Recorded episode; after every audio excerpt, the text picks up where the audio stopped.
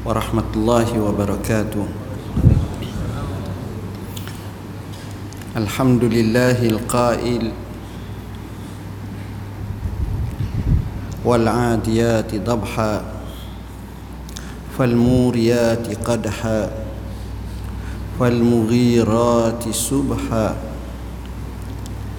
Asyhadu an la ilaha illallah wahdahu la syarika lah wa asyhadu anna sayyidana Muhammadan abduhu wa rasuluh.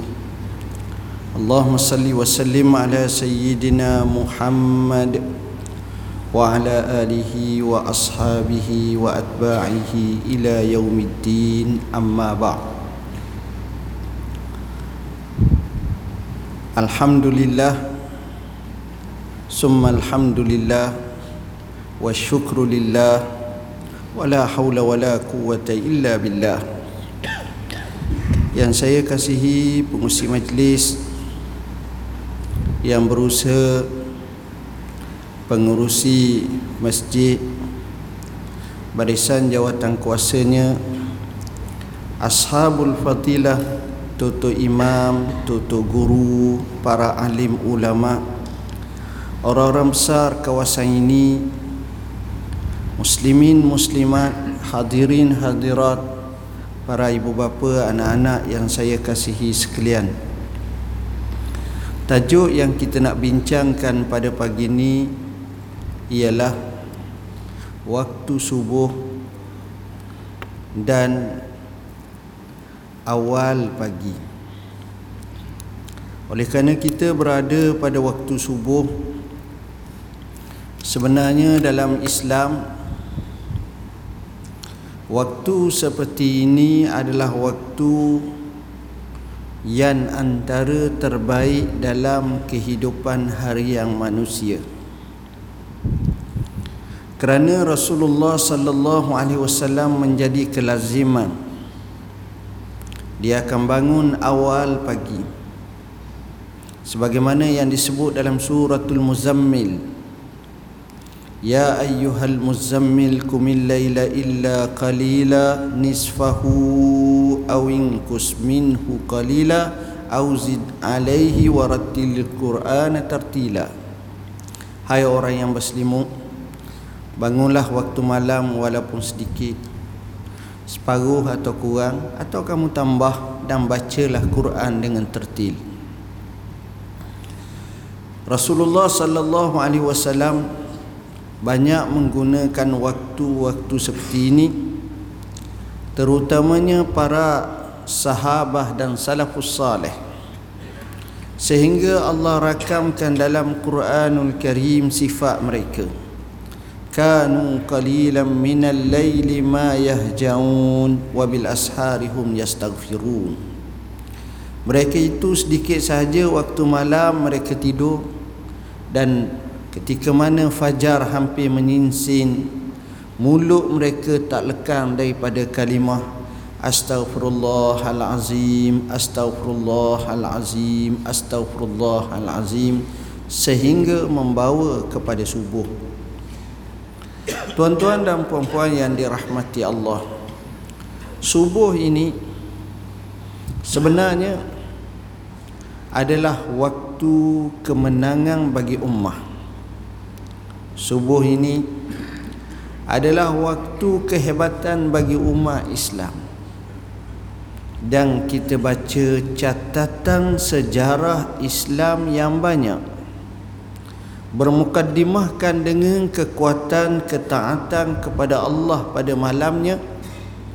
Makanya diheret sampai kepada waktu subuh dan selesai waktu subuh, dan waktu pagi Islam mencatat kemenangan.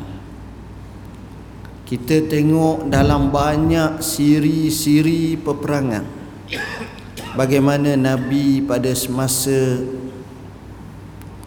peperangan Badar Al-Kubra pada tahun 2 Hijrah, pada bulan Ramadan, pada 17 Ramadan malam tu Nabi tak lekang semayang, berdoa pada Tuhan, sehingga puncak doa Nabi menyebut Allahumma in tahlik hazihil isabah lam tumbat abada. Ya Allah, jika kamu hancurkan puakku ini, nescaya jangan harap kamu akan diibadat di atas muka bumi. Sehingga Sayyidina Abu Bakar berkata, hasbuka ya Rasulullah, cukup ya Rasulullah, Allah tak akan hampakan harapanmu. Sehingga pada waktu pagi perang Badar, catatan kemenangan luar biasa berlaku. 70 terkorban di kalangan orang musyrikin Quraisy, 70 orang yang lain ditawan. Orang Islam yang meninggal dunia syahid 14 orang sahaja waktu pagi, tuan-tuan. Allah rakamkan dalam ayat yang kita bacakan tadi bagaimana disebut wal adiyati dabha fal muriyati qadha fal mughirati subha. Semua yang disebut itu adalah gambaran sumpahan berkenaan dengan sifat-sifat kuda. Bagaimana kuda yang mana dia berlari dalam keadaan bunyi nafasnya yang kuat. Kuda macam kita katlah, kalau berjalan slow je tak ada apa. Cuba berlari tercungak-cungak, dia punya nafas sang tu. Maka kalau kuda dia pecuk laju, maka kalau kita pergi hendap dekat dengan mulut dia tu, bunyi khukhah-khukhah begitu. Memang kuda gagah caranya. Dan bukan sekadar itu, di mana ladam-ladam kaki kuda tu, di mana dia bila berlari dia juga boleh memberi kesan yang cukup besar. Menariknya, tuan-tuan, ada kalau kita tengok kuda-kuda yang hebat yang dipasang dengan kaki besi tu, tapak besi tu, dia panggil ladam. Kalau waktu malam, waktu subuh, dia pecuk kuda ramai-ramai. Ramai tu orang lah duduk atas kuda tu.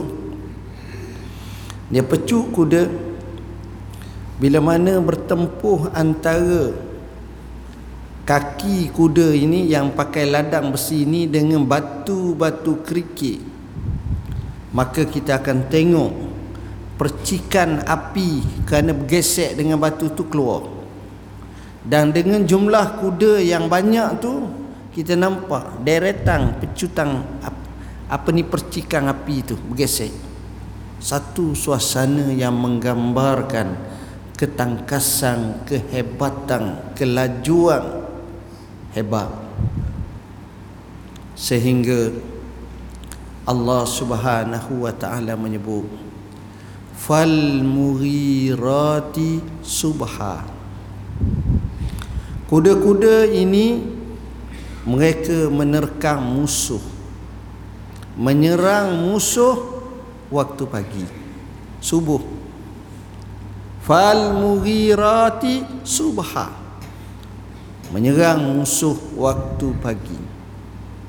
Bila mana waktu pagi, saya katakan itulah waktu kemenangan.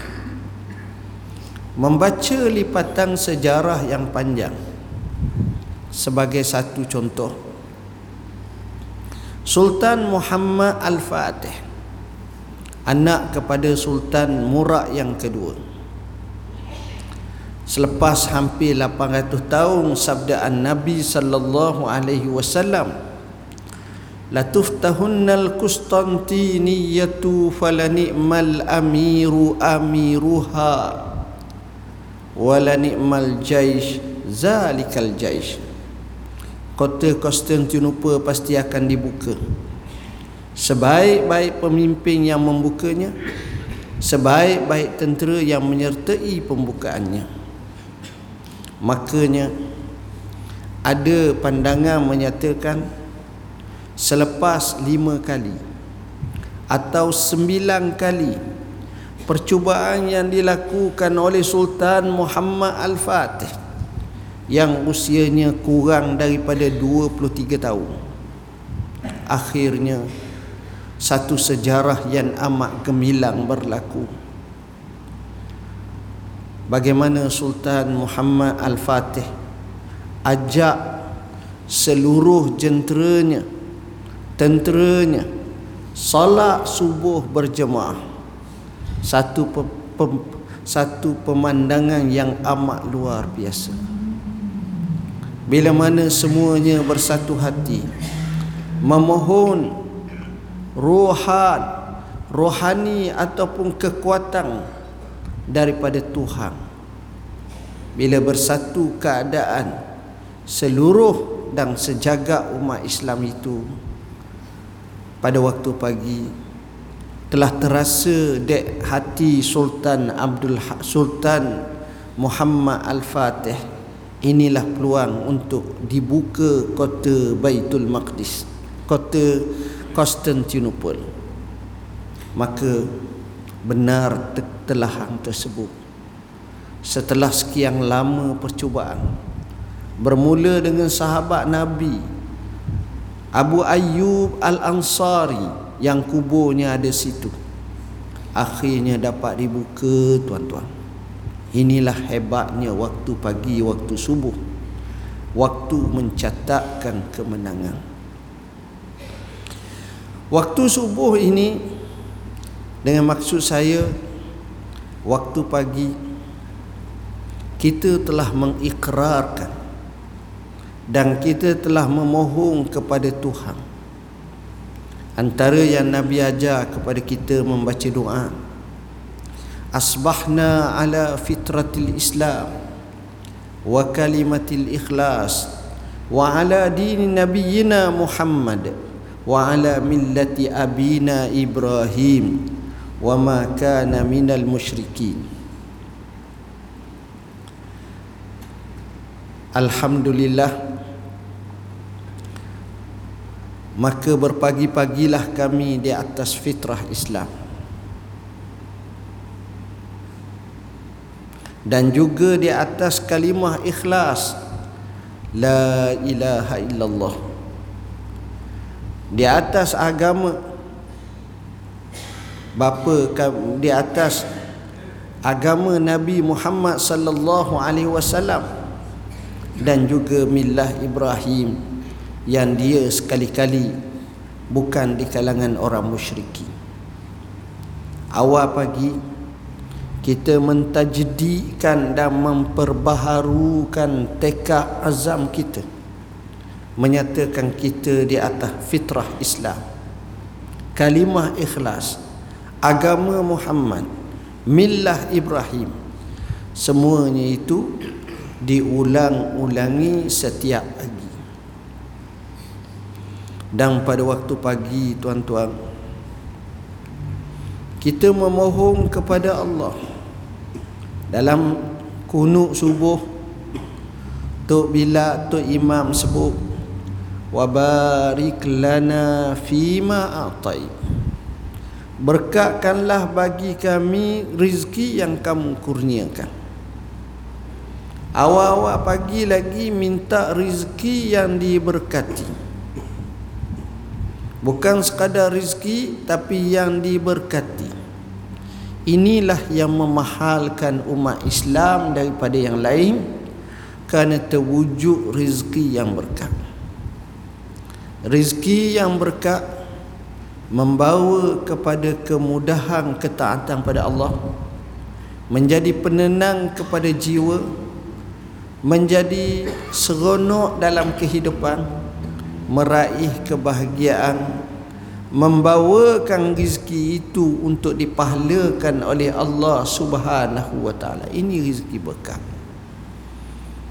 Kadang-kadang bila kita sebut rezeki, kita akan rasa rezeki mesti banyak, tapi kalau tak berkah, sukar meniti kehidupan.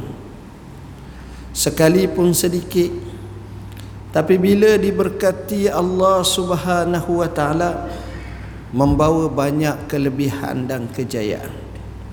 Inilah rezeki yang diberkati Allah Subhanahu wa taala. Tuan-tuan dan puan-puan yang dirahmati Allah sekalian, Nabi puji orang yang guna waktu pagi ni. Apa kata Rasulullah SAW? Nabi doa kepada mereka. Nabi menyebut, Allahumma barik li ummati fi bukuriha. Ya Allah, ya Tuhanku, berkatkanlah bagi umatku pada waktu awal pagi. Kita hidup, tuan-tuan, 24 jam. Baik pun 24 jam, tak baik pun 24 jam. Kaya pun 24 jam, miskin pun 24 jam. Orang besar pun 24 jam, orang biasa pun 24 jam. Itu saja. Tapi kadang-kadang kita tengok dengan kederak yang kita ada, ada 2 tangan, 2 kaki, tinggi pun jarang lebih pada 6 kaki. Dalam keadaan seperti itu, ada yang kaya, ada yang tak kaya, ada yang hebat, ada yang biasa.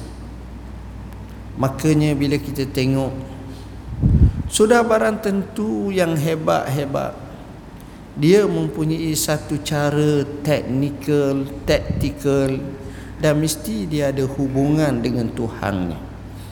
Saya bercakap dalam konteks orang Islam. Mesti, tuan-tuan. Jadi rupa-rupanya antara kelebihan mereka ni, mereka guna betul-betul waktu pagi. Mereka guna waktu pagi, dan dengan hanya pagi sahaja, mereka telah melansaikan kehidupan harian mereka dengan selamat, dengan mudah, dengan baik. Saya akan bagi satu analogi yang cukup mudah untuk kita fahami dan untuk kita tengok secara umumnya. Kita tengok sepasang suami isteri yang kerjanya besar. Contoh, duduk di Bukit Payung. Suami kerja di Kuala Terengganu. Isteri kerja di Kuala Dungu. Tuan-tuan rasa dia keluar rumah ke apa? Kalau nak masuk jadi cikgu, yang kena pukul 7, 7:30 tu, pukul 6 tak ada dah.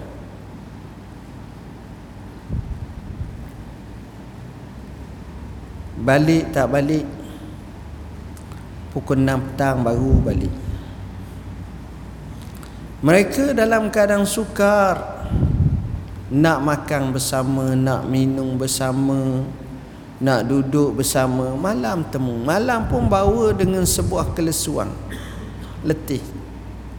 Sampailah pagi besok pula. Pagi besok pula sama juga. Kadang-kadang kita tengok mereka pun akan jadi macam tu juga. Itulah rutin harian. Benar, gaji mereka 6,000, laki 6,000, isteri 6,000, alhamdulillah. Tapi kadang-kadang rasa macam tak kecukupan. Komitmen bayar ni, bayar tu, bayar ni, akhirnya dapatlah 2,000, sipanglah 300 bulan. Orang bahasa kata habis gaji, habis bulan, habis gaji. Kadang-kadang habis gaji, bulan tak habis lagi. Kadang-kadang itu keadaannya. Masjid payah nak sampai, surau payah nak sampai, sibuk. Yang parah lagi, kadang-kadang tak pernah pergi hadir majlis ilmu kerana balik dah larut, balik dah membawa sebuah keletihan dan kelesuan. Bayangkan bermula kahwin sampailah peceng, sentiasa sibuk memanjang. Maka dia kesangnya, dia bina anak dia dalam keadaan tidak cana masjid Surabala. Dia bina keluarga dia dalam keadaan majlis ilmu ini adalah masalah nak pergi pun okey, tak pergi pun tak kisah, cukup dah di sekolah. Sekadar itu. Anak-anak tak akan berperasaan kasih, cinta dan seronok ke masjid. Bila dia dengar kawan-kawan dia cerita tentang seronok masjid, bagi dia satu perkara yang asing. Maka inilah yang berlaku, tuan-tuan. Kadang-kadang sampailah penceng, penceng juga sibuk juga. Akhirnya habis masa begitu ya tuan-tuan. Maka tamatlah sebuah kehidupan riwayat. Dan sentiasa sibuk pagi, petang, siang, malam. Benarlah kata pujangga, nardu wa naruhu lihajatina wa hajatu man asya la tanqadi. Kita ni duk pagi-pagi, petang-petang duk sibuk dengan hajat-hajat kita. Hajat orang hidup tak habis-habis, lepas satu-satu, lepas satu-satu. Ini orang yang berjaya dalam hidup, tapi berlaku ketidakseimbangan dalam hidup. Maksud saya, kurangnya pendekatan kepada masjid surau, kepada agama. Walaupun kita tak nafi dia semayang. Sepasang lagi saya beri contoh yang paling mudah. Kita namakan dia Pak De, Mak De. Kadang-kadang kita tengok Pak De, Mak De ni kerjanya taklah payah sangat. Jual nasi lemak. Kalau tergantung kita jual nasi dagang, kau pandailah. Dia bangun pukul 4 pagi. Dia pandai dah dan dia expert dah. Nasi tu dia masak dalam 2 puyuk besar, lauk pula 10. Pukul 5.30 masak siap dah. Sebab dia basuh dah berah, dia buat dah, dia rendang dah, dia pandailah cara orang lama buat kerja tiap-tiap hari ni. Bangun pukul 4. Settle masak pukul 5.30. Siap Pak De dengan Mak De angkat letak dalam van. Letak dalam kereta dia. Kemudian kedua-duanya sembahyang sunat. Sudah sembahyang sunat dekat hampir pukul 6. Kedua-dua suami isteri ni pergi ke masjid Bukit Payung. Bunyi azan semayang sunat, masuk masjid, letak duit RM5, RM10. Sudah semayang sunat, tunggu nak semayang fardu. Semayanglah suami isteri ni fardu. Sudah semayang, bangun. Dia tak zikir panjang lah, dia zikir sendiri masing-masing. Tak apalah, dia semayang juga. Terus cari paling sipan. Memang dia pokok-pokok ni dia ada dah tempat dia. Bukalah payung, dah duduk Bukit Payung, buka payung pula.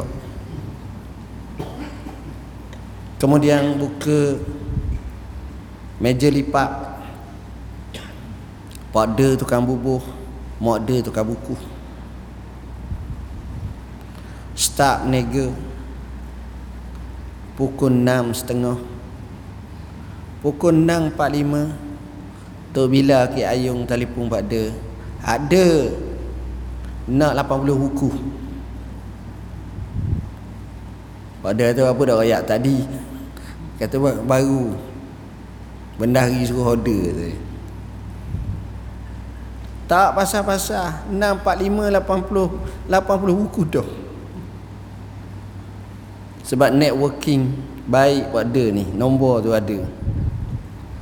Orang ni mari bagi pula, orang ni beli. Sekali beli tak beli solo-solo, sebuku. Sekeluarga mari, hak ni 8 buku, hak ni 3 buku. Akhirnya tak ada buku dah habis. Marah kepada pagi-pagi pada kena marah dah. Apa buat sikit order. Tengok-tengok dapatlah 600 riyal. Ke 7.5 sold out. Habis dah. Nega 6.5. Mula orang datang pukul 6.45, 7.5 habis dah. Habis ni dapat 600 riyal. 200 riyal buat modal nak beli pasar ikan ke, ikan air ke, apa ke. 200 riyal pada ambil 100, mak dia ambil 100 buat belanja masing-masing. 200 riyal lagi pada masuk tabung haji, mak dia masuk tabung haji.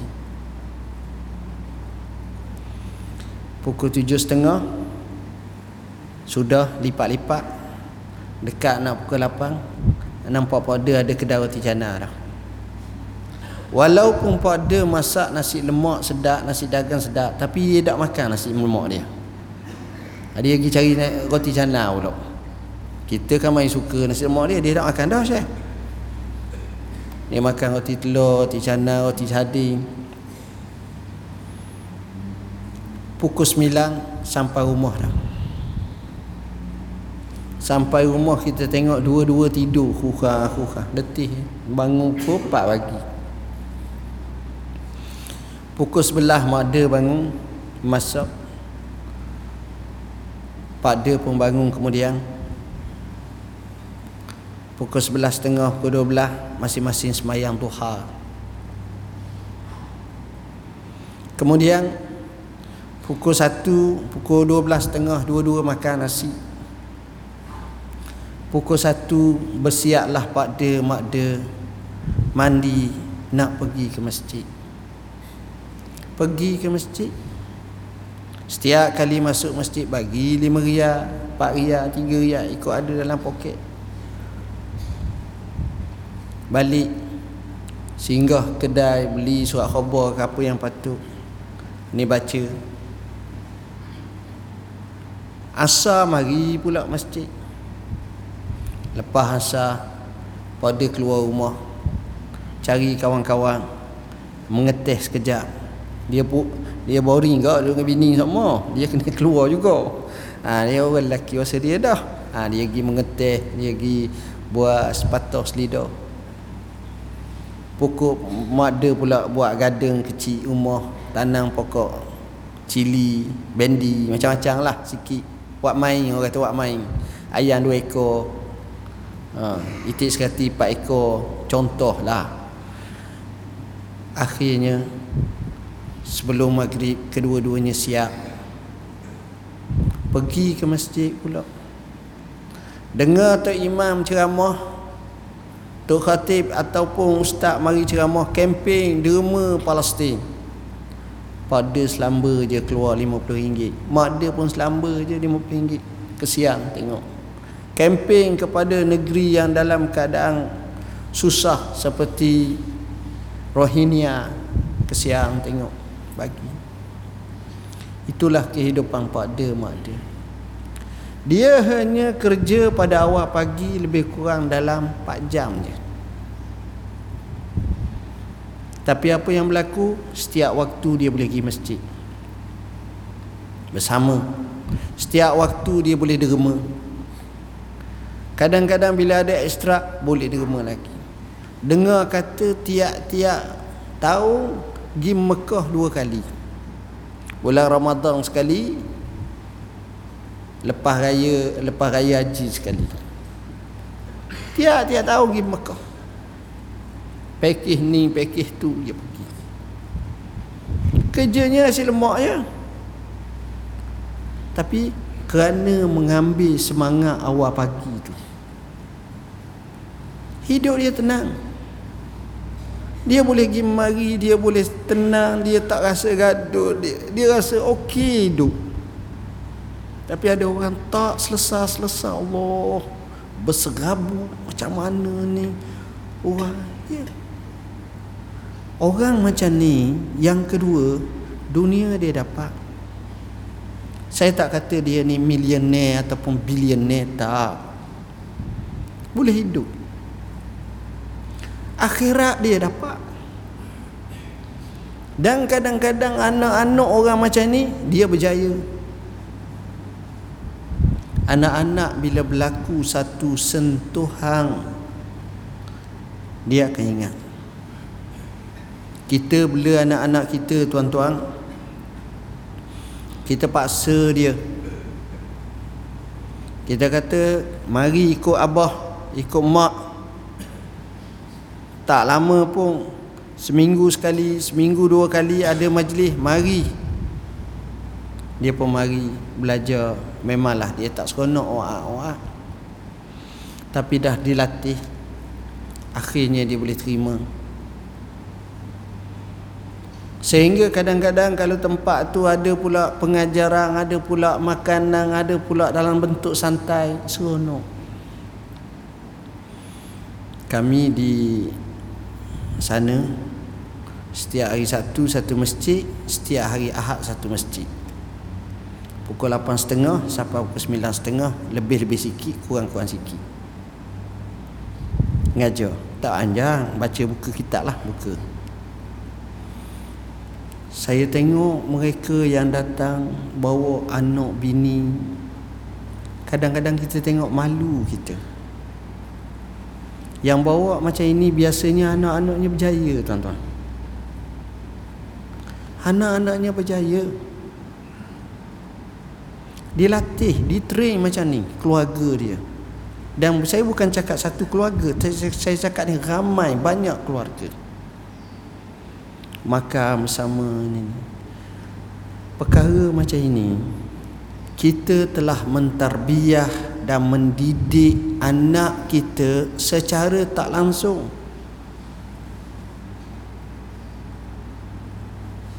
Dan anak kita tumbuh sarangnya dalam keadaan mengasihi masjid dan majlis ilmu. Bila mana dia menikah, dia pergilah rumah tok tua dia, dia tengok suasana tu, dia tak rasa seronok. Dia akan royak ke bini dia, dia pegang tangan bini dia yang ikut abang sekali. Dan dia bawa pula ke majlis ilmu untuk isteri dia. Dan bila ada anak, isteri dia pun rasa Allah bagusnya bang. Akhirnya kita tengok. Dan dia, bila dia berjaya besar pun, dia lalu sahaja kok surau, kok masjid yang dia belajar dengan abah, dengan mak dia. Selepas 30 tahun abah mak dia mati dah pun, lalu saja kat masjid tu, dia pergi parking kereta anak. Dan isteri dia tanya ada apa bang, dia pun naik atas masjid ambil air semayang, dia pun semayang. Sudah semayang, air mata dia menangis. Dia mengingatkan 30 tahun lepas, nostalgia dia dipiping oleh abahnya makan. Semua yang ada tu pakat mati habis dah. Abah dia mati, mak dia mati, tok guru mengajar pun mati, hak kawan-kawan abah dia pun ramai mati dah. Tinggallah seorang dua je lagi. Dia akan ingat, tuan-tuan. Dan dia bukan sekadar ingat, dia akan nak bina suasana macam tu balik. Jadi ini orang panggil ajaran secara perbuatan. Ajak je, bukan abah kena ceramah panjang ke anak, tak. Pakat dengar je. Makna saya nak sebut, kerana sikap ibu bapa, kerana sikap orang ni daripada awal pagi dia dapat, yang paling mahalnya akhirat dia dapat. Zaman sekarang siapa dia boleh sembahyang 5 waktu di masjid berjemaah? Tok Wali lah dia, tuan-tuan. Dia hebat lah. Payuh kita nak buat macam tu sekarang. Ini yang berlaku. Awal pagi, bila risik punya risik, tak pelik. Sebab Nabi duduk aduh, Allahumma barik li ummati fi bukuriha. Ya Allah, berkatkanlah bagi umatku pada awal pagi. Tuan-tuan, saya terbaca satu buku, disebut oleh seorang penulis. Penulis ni orang putih lah aku. Dia kata, aku bertemu hampir 500 orang jutawan, dan aku tak tengok mereka ini melainkan mereka guna sifat yang positif pada waktu pagi. Waktu pagi, tuan-tuan, waktu pagi. Kita tengok waktu pagi. Tok Imam tadi dia baca kepada kita surah Ad-Duha. Duha ni sejuzuk daripada waktu pagi. Allah Subhanahu wa taala sebut walaupun kisahnya kepada Nabi, tapi kalau ikut rentak Nabi juga akan dapat. Wadduha wallaili iza saja. Kemudian apa Allah sebut? Ma wadda'aka rabbuka wa ma qala.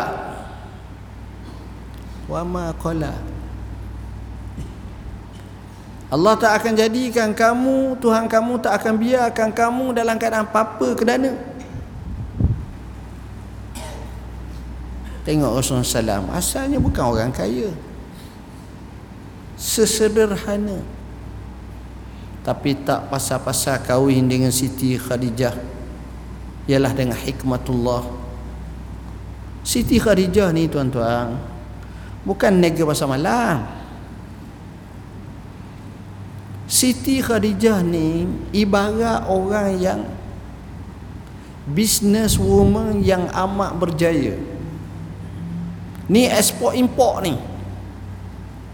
barangan dia tu melangkaui Su Ungkas Zulmajar. Bukan nega di pasar Mekah, tapi bawa sampai ke Syam. Kita baca sejarah, Nabi sendiri pun dah bawa kan. Maknanya orang yang open minded, orang yang mempunyai wawasan yang besar, orang yang kaya. Tengok, kalau kita ambil semangat duha tu dengan Allah tak jadikan apa-apa kerana, betul tuan-tuan, guna. Berapa ramai sekarang kita tengok orang yang hidupnya senang, hanya mengambil waktu pagi. Dan bagi saya ini peluang untuk kita catatkan kemudahan dan kesenangan dalam hidup. Tapi kadang-kadang kita kerja siapa jadi robotik, letih kita. Semalam saya bertemu dengan seorang Melayu Terengganu. Ini ramai dah, bukan seorang je, tapi nak cerita ni seorang ni pelik sikit. Seorang Melayu Terengganu sudah mengajar, mari temu. Orang perkenal dia pada saya, sini ya. Dia kerja apa, tuan-tuan? Dia kerja imam. Kenapa saya sebut Melayu Terengganu? Sebab imam dia bukan di Bukit Payung. Imam dia di Jepun, di Nagoya. Saya kata Nagoya kat mana pula? Dia orang nama Nagoya tak pergi. Dia kata sebelum Nagoya Osaka. La ilaha illallah. Dua-dua dah kita dengar Tokyo je. Rezeki peta tu kena tengok. Ajak minum air, buat cerita masyarakat Jepun. Jepun ni tuan-tuan, dia tak ada satu je. Apa dia tak ada? Hidayah. Hak lain molek belaka lebih dari kita. Jepun ni masyarakatnya sistematik.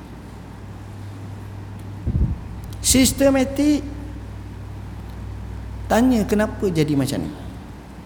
Kerana Jepun dia ada 3 fasa. Dia ada 3 fasa. Fasa yang pertama, fasa paksaan dan kekerasan. Ini dalam 300 tahun lepas. Dia ada masa kena tanam padi ataupun tanam makanan. Tiba-tiba ada orang tu kita tanam luar pasar, luar masa, kena bunuh orang tu. Kerah dia nak sama. Bentuk. Fasa yang kedua dipanggil fasa istiqamah. Mereka ni boleh iltizam betul-betul. Fasa yang ketiga, fasa lazat, iaitu dapat dah hasil. Jadi mereka ni bukan jadi bangun tidur jadi macam itu, tapi dibentuk pak ke 500 tahun lepas dah. Makanya generasi yang datang terbawa-bawa dengan cara macam tu. Dia kereta api dia tak ada macam kita. Sampai satu stesen ke satu stesen, kalau katakan pukul 9.30, dia tak buat pukul 9.30, dia akan buat 9.27. sebab apa? Nak berhenti lama situ dah. Sebab nak tunjuk betapa akuratnya, betapa tepatnya dia.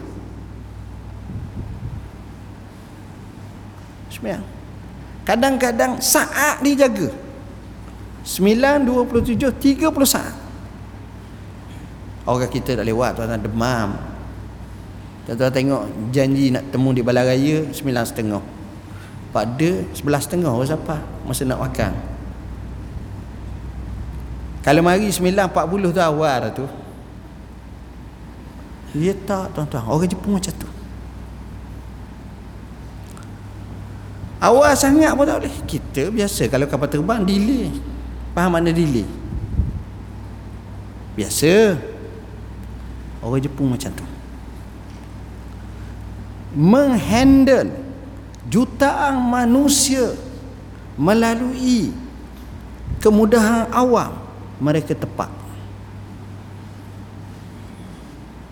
Pernah satu ketika seorang top management syarikat kereta api ni, kereta api tu berhenti satu stesen, contohnya kita kata pukul 9.27 berlepas, tetapi kereta api itu tercepat 20 saat, 9.26 40 saat, berlepas dah. Orang buat report, tuan-tuan. Pengarah itu buat statement terbuka.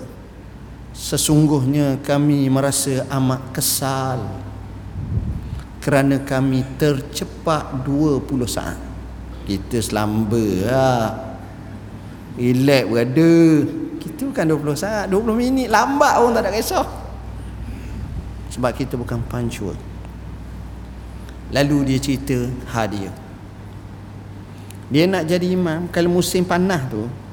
Sebab subuh awal, maghrib, isyak tu lewat, tak tidur. Sebab makmum Jepun ni kalau masuk waktu, contohlah 9.30, 9.30 kena azan. Dia tak mahu 9.31. Kalau kita Tok Bila tengah naik tu buat, ada orang nyapa, betulan Datuk Seri ke apa ke nyapa, buat dulu. Nak azan tu lewat dah 2 minit. Biasa je. Muja aku azan, bukan aku dah azan. Dia jawab gitu dah. Siapa kisah? Sebab kita lain, tuan-tuan. Pancua dia. Imam kita kat dalam tulis berapa situ? Kata contohnya, lepas 5 minit azan qomat lalu, mesti qomat. Macam tadi awal lah saya tengok baguslah. Tapi saya kata kalau macam tu letih. Ini robotik sangat. Dia tak ada macam kita minum air teh lama buat ada. Dia bukan budaya macam tu. Budaya kerja. Letih kita hidup macam tu. Ni orang Jepun. Apa yang saya nak sebut ni ialah mereka ni awal. Mereka tak ada agama. Agama mereka agama Shinto. Shinto ni agama berkiblatkan kepada alam. Sebab itu dijaga alam. Dia ni tuan-tuan faham? Di bandar dia, di tempat dia tak ada tong sampah. Dekat kita tong sampah ada, tapi sampah duduk di luar tong sampah. Tu banyak. Jadi macam mana? Kalau kita jalan, kita sendiri buat plastik. Sipang kita. Setiap hari Minggu kadang-kadang di tepi-tepi pantai kita tengok ramai orang tua bawa plastik sampah. Kenapa bawa plastik sampah? Sebab nak kutip sampah. Dia bandar orang ke tak? Tak suka rela. Cari sampah. Kita menyampah. Biasa dia. Kerana train macam tu. 2014 satu kawasan polis di sana buat mogok.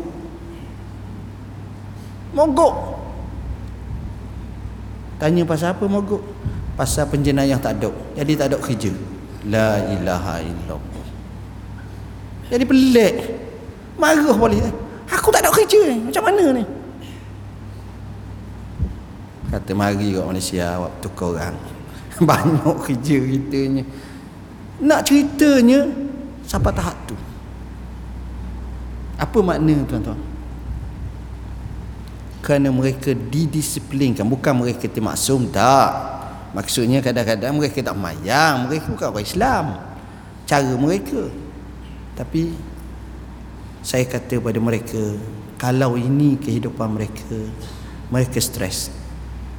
Sebab mereka telah ditrain sebagai separuh robotik. Jadi macam robot. Tak tahan kita saya. Nak duduk ini tak boleh.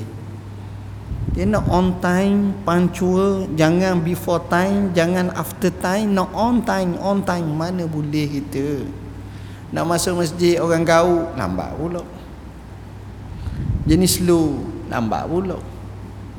Jadi kita kena raih semua. Cukuplah kita ambil semangat waktu pagi ni untuk kita jadikan dan kita kemukakan semangat kita waktu pagi dengan sungguh-sungguh.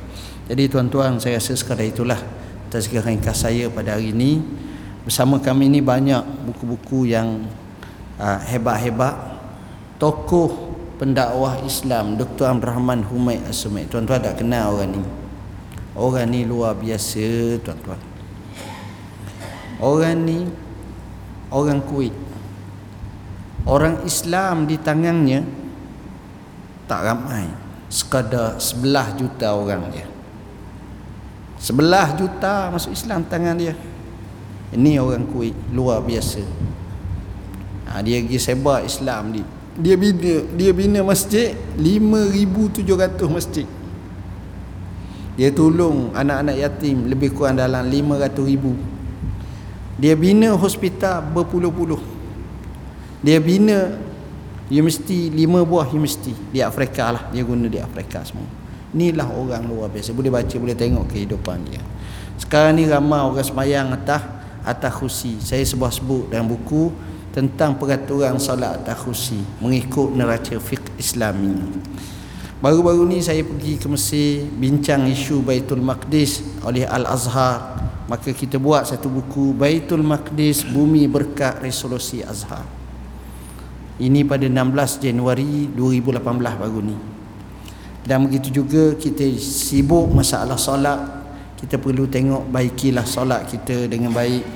anak-anak kita sesuai masa cuti sekolah khatamkan buku Tinta Nasihat untuk Penuntut Ilmu. Saya sebut bab muzakarah, bab apa semua sekali, dan buku Al-Kafi hadis 40. Buku ni tuan-tuan nak settle hampir 20 tahun baru selesai. Ini buku hadis 40 kita dengar dulu, kita jarang tuan, tapi kita cuba syarah, kita ambil rojokan.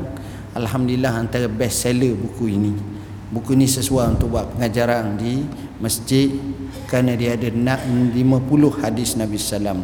Dan buku terbaru daripada pejabat mufti Matlab Badrain. Matlab Badrain ni hak kita ngajar dulu sekolah-sekolah ataupun di masjid, tapi kita tahqiqkan. 15 tahun ambil masa tuan-tuan. 15 tahun dan kita baiki alhamdulillah siap pada tahun lepas. Jadi semoga-moga dengan semangat cintakan ilmu, membaca, mempelajari, bersungguh-sungguh iltizam ke masjid, menjadikan kita insan-insan yang saleh. Bismillahirrahmanirrahim. Allahumma faqihna fid din, 'allimna ta'wil. Allahumma ja'alna minal ladzina yastami'una al-qawla fayattabi'una ahsana. Allahumma ati nufusana taqwaha wa zakkiha anta khairu man zakkaha anta waliyuha wa maulaha.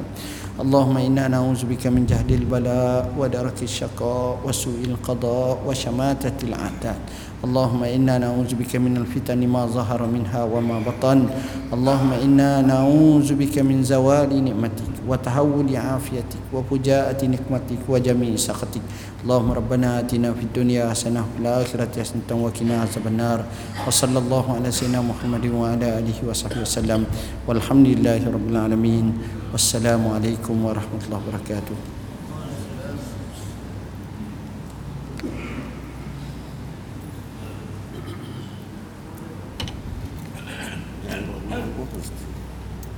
Ni pasal yang bulu pasal.